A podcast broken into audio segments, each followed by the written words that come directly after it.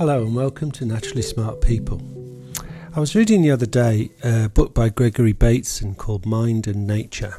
And in that book, what he talks about at one point is the importance of patterns and the ways in which patterns determine really our consciousness, our ways of understanding how daily life operates.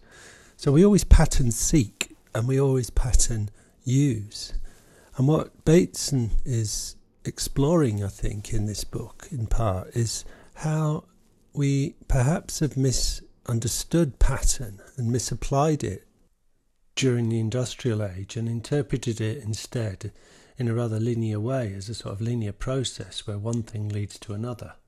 What it actually is, is more akin to a choreographed form of dance operating at once in multiple ways.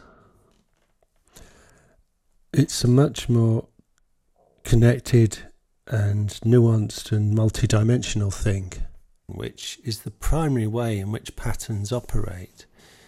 And then you might then say there's a secondary element which is to do with the limbs and the connections between the various bodies that move that dance forward. But it's not that in the initial instance that matters.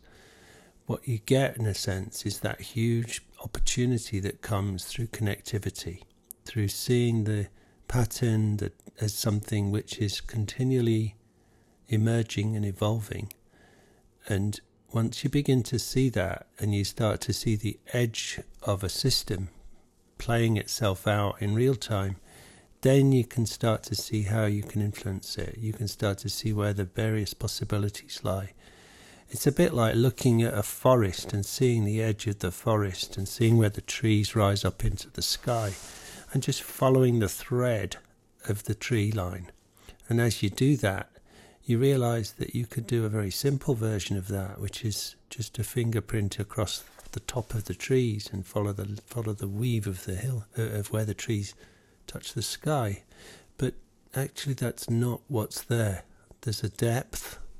There's a series of connections between those trees. There's the branches. There's the twigs.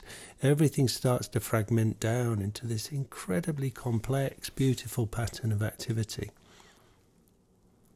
So I was thinking to myself, who on earth should I talk to um, to explore this with me and to bring that alive and to bring that alive in the context of the daily world of work and business and enterprise and imagination and who better than Rob Weston?